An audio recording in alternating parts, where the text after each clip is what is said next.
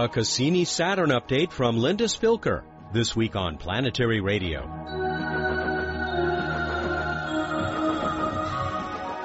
Hi everyone, welcome to Public Radio's travel show that takes you to the final frontier. I'm Matt Kaplan. As so often happens in science, the Cassini spacecraft is uncovering new mysteries even as it provides answers to old questions about Saturn, its rings, and its many moons.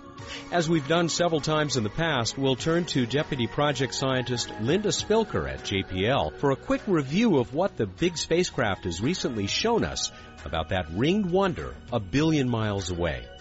We're also not far from a really interesting Q&A about all that ice at the Martian poles delivered by Emily Lakdawalla. And Bruce Betts offers a remembrance of Wally Schirra in this week's What's Up. Bruce will also tell you where to look for Saturn and other planets while we give away another planetary radio t-shirt. Of course, the loss of Walter Wally Schirra is in our space headlines this week. Hard to believe it has been almost 45 years since he rode six times around the Earth in a tiny Mercury capsule. My colleague Amir Alexander has posted a nice tribute to Schirra at planetary.org. Planetary Society Executive Director Lou Friedman said that Wally exemplified the spirit of optimism, achievement, and vision that dominated the early days of the space age. We miss that, and we'll miss him. Lots more in the news, including the discovery of a molten core deep inside Mercury, and lots of wonderful images from New Horizons' recent Jupiter flyby, it's all there at planetary.org. Time for Emily. I'll be right back with Linda Spilker.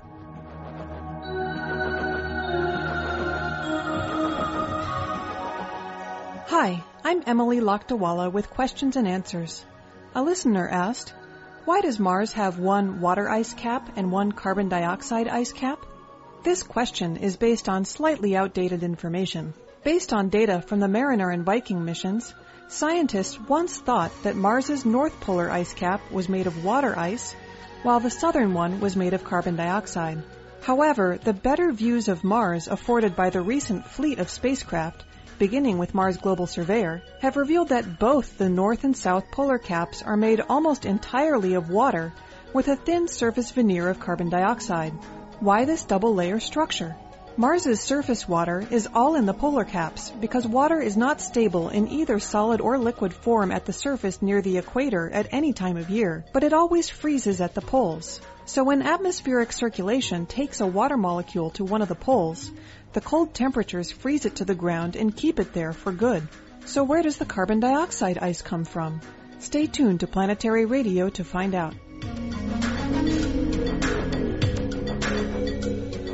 Linda Spilker has spent almost half her life on the Cassini-Huygens mission team. She would tell you it has been time very well spent. She serves as co-investigator for Cassini's composite infrared spectrometer, but has much broader responsibility as the mission's deputy project scientist. We like to check in with her now and then for an overview of the science returned by the bus-sized spacecraft, even though we've focused on specific discoveries in other shows. I recently got her on the phone in her Jet Propulsion Lab office. Linda, it's so good to talk with you again. Welcome back. It's wonderful to be back. Where shall we start this time around? Well, maybe a good place would be to start with is Titan. Titan is always surprising us. You'd think that after being almost three years in orbit about Saturn, we'd have it figured out, but we don't. And it's and Titan is still surprising us. And I think one of the most interesting things that has happened in the last year is that uh, that the lakes that we first saw in Titan have now grown into seas. That the high northern latitudes uh, of Titan appear to be dotted with uh, lakes and seas, and some of these seas are larger than the Great Lakes on Earth, and perhaps even as large as the Caspian Sea. And they look very dark uh, in our radar images, look like very dark features. We've also now seen hints of them in the images as well. And the possibility exists that these might be uh, lakes or seas filled with liquid methane or ethane combination. And uh, the vis- visual and infrared mapping spectrometer is trying to zero in and give us some composition information on these dark features and see if we can confirm once and for all that they're filled with liquid. So, very exciting. Uh, this very interesting moon that's shrouded in this sort of smog-like haze. We're sort of peeling back that haze and getting a better look at the surface and the processes going on there. Uh, as I've mentioned before, Titan is remarkably Earth-like. It has river channels, it has sand dunes, you know, mountains, uh, evidence of a few craters, but just remarkably Earth-like in its appearance of its surface. I hope that everybody listening to this show has seen some of these radar images that look photographic, of course. Uh, and I know that what you're finding now, I guess it's not that great a surprise, but you would hope to see some of this from the, the Huygens probe, right, as it descended, and, and instead only got kind of indirect evidence. Right. We were at much lower latitudes uh, with the Huygens probe, and we think now that the liquid is probably concentrated at the poles, uh, although there may be some liquid underneath the sand dunes. Uh, and maybe it's a seasonal effect. One of the things we'd really like to, to see is as the Cassini mission goes on, does the liquid migrate from the northern dark, what's in the dark now, into the southern regions as the seasons change on Titan? And then to get a closer look at the South Pole and see if there might be, you know, perhaps lakes uh, tucked away at the South Pole as well. You mentioned that the topography that we see on Titan, it seems to be, uh, it seems so Earth-like. I mean, it's, it, to me, it looks like Mars, except with liquid on the surface.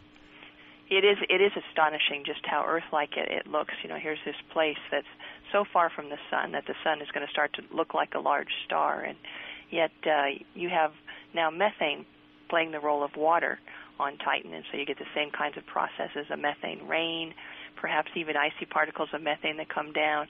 Then methane flows on the surface and evaporates, and the cycle starts over again. Now, while Europa and even uh, Enceladus, as we heard recently on a on a planetary radio program, are getting uh, more attention, uh, the usual attention, I should say, regarding the possibilities of life, I've even heard Titan mentioned, and I was surprised by that because it's still awfully cold, and the water is hard as rock, quite literally. Right, right. The question is whether or not there might be what they would call cryovolcanoes, water volcanoes, which would bring up liquid periodically to the surface. And if that's the case, then you need a source of warmth underneath that rock hard, icy surface uh, to have that liquid water. We know that some process is putting methane into the atmosphere of Titan. It has to be replenished because it gets used up. It goes to the upper atmosphere, gets uh, disassociated, and so we need to have some supply of methane. Maybe it comes up with these, cry, you know, if there are cryovolcanoes that are active on Titan. Maybe this is one way to bring the methane to the surface. And uh, you can bet with Cassini we're looking very carefully for any sign of change on Titan's surface, and, and we'll continue to, to do so as we uh, have the uh, continuing flybys of Titan. Let's move on to a special event that took place uh, last September, which we really haven't talked much about on this show, but it sure led to some great science. Oh, it was just a, a remarkable opportunity.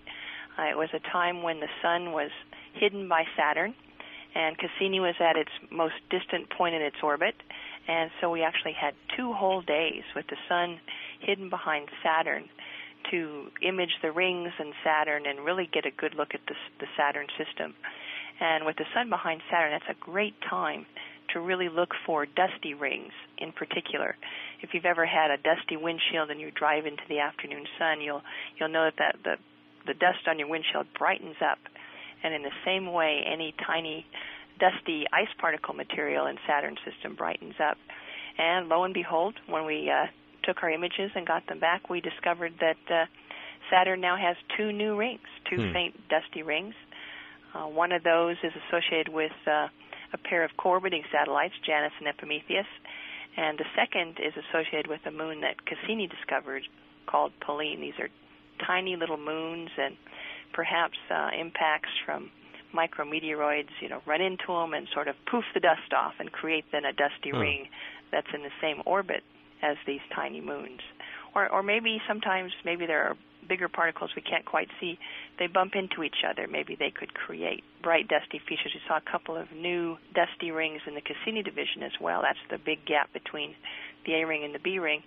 And they weren't there in the Voyager images, and now here we see them with Cassini data. Speaking of these little moons that are associated with the rings, we're, we're getting more and more confirmation that they're they're pretty critical to uh, what keeping these rings um, herded yes, they can keep the rings in place. A great example is uh, Saturn's F ring, which has a pair of moons uh, Pandora and Prometheus on either side that interact with that ring in a very complex and and fascinating way. Uh, Tiny Moon Atlas, we think, might be helping confine the outer edge of the A ring. That's the outermost of the main rings of Saturn, and and it's kind of fascinating. It seems like now wherever you find a tiny moon, you know to look for a ring, kind huh. of like, or if you see a ring, conversely, then you know to look for a tiny moon. Pandora and Prometheus, are they? I don't really remember, but are they the two that do this little dance uh, in their orbits? That's Janus and Epimetheus. Ah, okay. They they actually switch orbits periodically, and Cassini is going to has watched that once, and we hope to watch it again in uh, 2009. So the ring study is certainly not over either, right? Oh no, oh no. In fact, in the last several months, we've gotten incredible views of the rings. Uh, Cassini climbed higher and higher using Titan uh, to change its orbit, and we actually got up to about 50 degrees inclination. And they're just these stunning views. If you look at the website, some of the pictures of of the rings, you know, almost fully open around the disk of Saturn, and you know, just very beautiful views mm. of hmm. the rings. And uh, we're going to continue uh, toward the end of the mission. We get up to even higher inclination, 70 degrees, and we'll be looking down at the rings and at the poles of Saturn. So, very interesting times to come. We'll continue our conversation with Linda Spilker of the Cassini mission in a minute. This is Planetary Radio. I'm Sally Ride. After becoming the first American woman in space, I dedicated myself to supporting space exploration and the education and inspiration of our youth. That's why I formed Sally Ride Science, and that's why I support the Planetary Society. The Society works with space agencies around the world and gets people directly involved with real space missions. It takes a lot to create exciting projects like the first solar sail, informative publications like an award winning magazine, and many other outreach efforts like this radio show. Help make space exploration and inspiration happen. Here's how you can join us. You can learn more about the Planetary Society at our website, planetary.org slash radio, or by calling 1-800-9-WORLDS. Planetary Radio listeners who aren't yet members can join and receive a Planetary Radio t-shirt. Members receive the internationally acclaimed Planetary Report magazine. That's planetary.org slash radio. The Planetary Society, exploring new worlds. Welcome back to Planetary Radio, where we're in the middle of a Cassini update from the mission's deputy project scientist, Linda Spilker. We've already heard about Titan, other moons, and those magnificent rings. How about Saturn itself? Let's go on down to the planet and, and talk about what you're finding at the northern and southern tips of this big world. Yes, very interesting. At the poles of Saturn, it's quite different. At the North Pole, which is in the dark right now. We just recently discovered that there's a six-sided hexagonal feature, kind of looks like part of a honeycomb, that covers the entire north pole of Saturn. And, and we had seen this in the Voyager 1 and 2 images in the early 1980s. With Cassini, we're now seeing it again. So it's lasted, you know, for a long time, over 25 years. We're seeing that it sort of is, is appears to be synced up with the rotation of Saturn. Uh, right now, the North Pole is in a dark, long polar long polar night, lasts about 15 years, and so we were looking in the infrared at the five micron window, which is much redder than the eye can see, but we can see the heat coming out from Saturn, and use that to discover uh, the hexagon shape. Any idea what's forming this geometric shape? I mean, is it is it a storm? That's a really good question. We think it, it has a lot of similarities to the Earth's polar vortex, only there the winds are blowing in a circular pattern. And at Saturn, we seem to get a hexagon rather than a circle. And, and this hexagon is huge. You could put almost four Earths across it. And so we're going to be looking at it more carefully in the future and trying to puzzle out what is creating these basically straight sides, almost perfectly straight sides of, of this hexagon. And then at the other pole, at the south pole, the one that's in the sunlight, there appears to be a huge hurricane-like storm. You know, it has an eye wall, you know, towering clouds, and then a sinking center, and it's very reminiscent of a hurricane. Only there are no oceans of water that you know underneath uh, to drive it like you would drive a hurricane on the Earth. So yeah, we're puzzling about the South Pole as well as the North Pole. Do we have less of a history uh, with the South Pole and the storm there? Uh, uh, do we have any idea how long it uh, it has been there?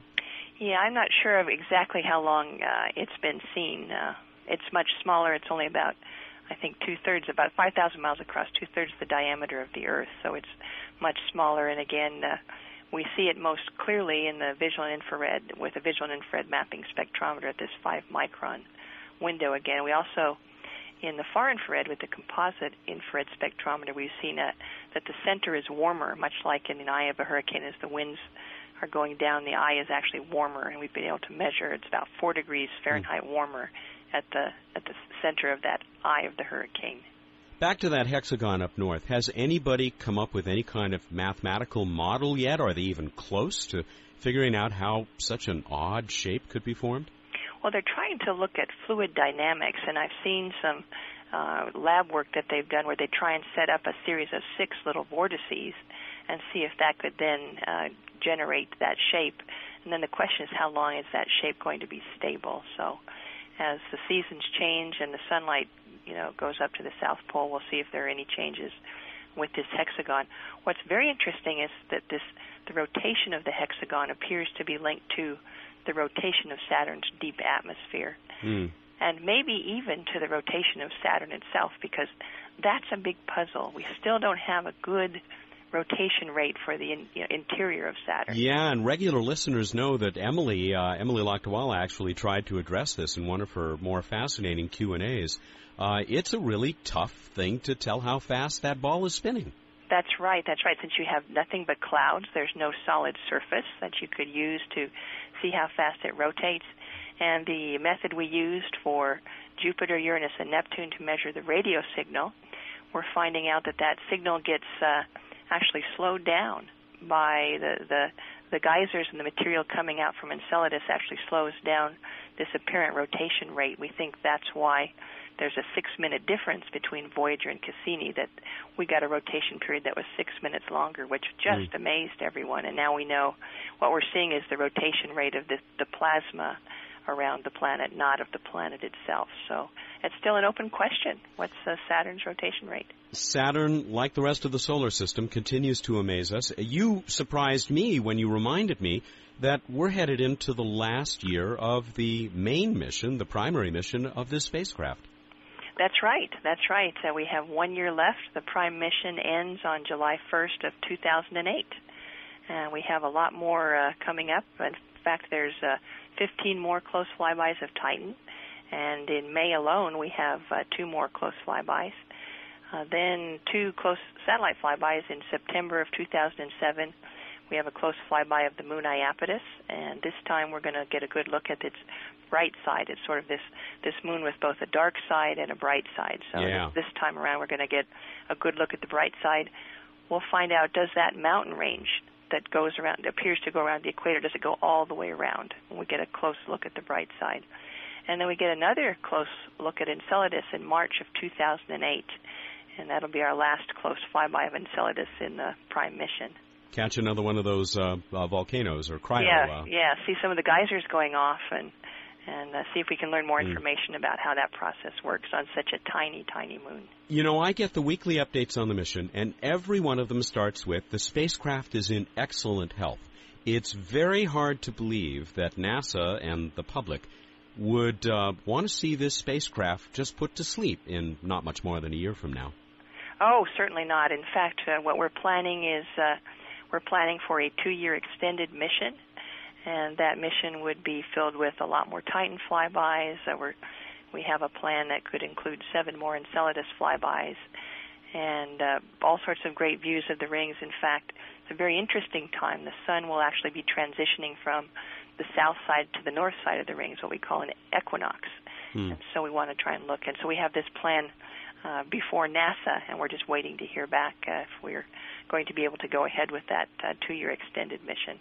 Uh, my fingers are crossed, and, and I, I don't think you'll need a lot of luck uh, to uh, to get that. At least I hope you won't. Remind me, how many years have you been working on this mission? Oh, I've, I started on uh, Cassini back in 1986 or 85, actually, before it even had a name and before it was so just sort of a dream in people's imaginations. And it's it's just been wonderful to see that. Uh, dream evolve into the mission and be part of you know getting to Saturn and helping look at the data and just sort of sitting back in awe and wonder at the discoveries Cassini's making. 22 years and hopefully no end in sight. Yes, yes, that would be great. As long as the spacecraft is healthy and uh, NASA is willing to put forward the, the funds, uh, hopefully Cassini will remain in orbit and taking data. Lots more science to do in the Saturnian system.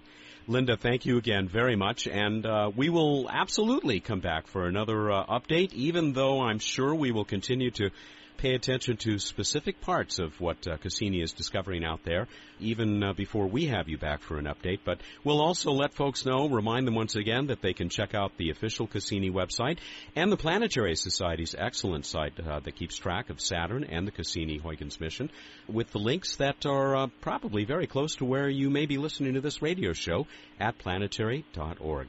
Uh, Linda, take care, and we'll talk again soon. Thank you very much, Matt. It was a pleasure to be here. Linda Spilker is the Cassini Deputy Project Scientist. She's also the co-investigator for the Composite Infrared Spectrometer on that mission and a principal scientist for the Jet Propulsion Laboratory near Pasadena. We'll be right back with this week's edition of You Know Who, Bruce Betts, with What's Up. That'll be after a return visit by Emily.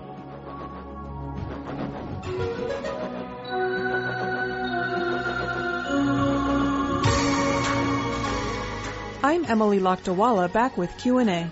Mars's polar caps both consist of water ice with a surface coating of carbon dioxide. Carbon dioxide is the major constituent of Mars's atmosphere. Over most of Mars, for most of the year, carbon dioxide exists only as a gas. But at the poles during the long dark winter, it gets cold enough for the carbon dioxide to freeze to the surface.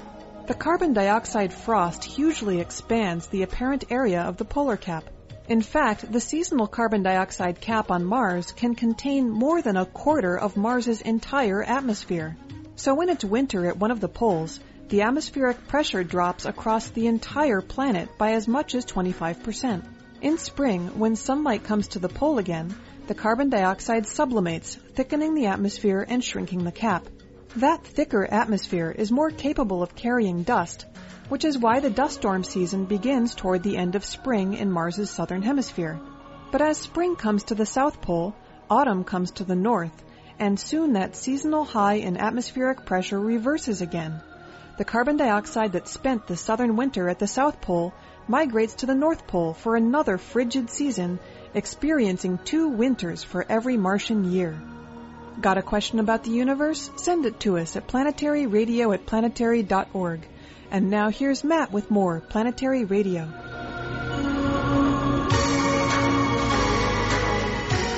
Time for What's Up on Planetary Radio. Bruce Betts, the Director of Projects for the Planetary Society, joins us once again. Tell us about the night sky and do some trivia and maybe a random space fact or two. Hi, welcome back. Hi. How you doing, Matt? I'm okay. How are you? Actually, I have a cold. Yeah, no, Which- I'm worried about that. I'm sitting as far away from you across the table as I can, which is no further than usual. But Yes. Could you stop breathing, please? okay. The show I've always dreamed of. Now breathe, breathe. okay. You're Thank you. worrying me.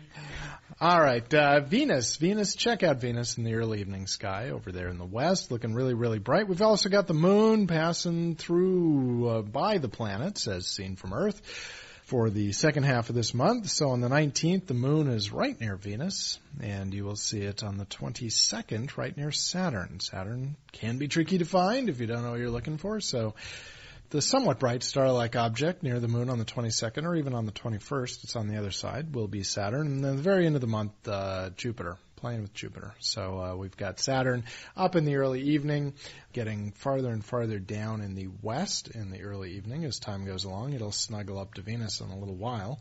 Uh, and we've got Jupiter rising in the late evening and up in the pre-dawn, high in the sky, and Mars over there, over there looking dim still in the east, uh, east southeast, right before dawn.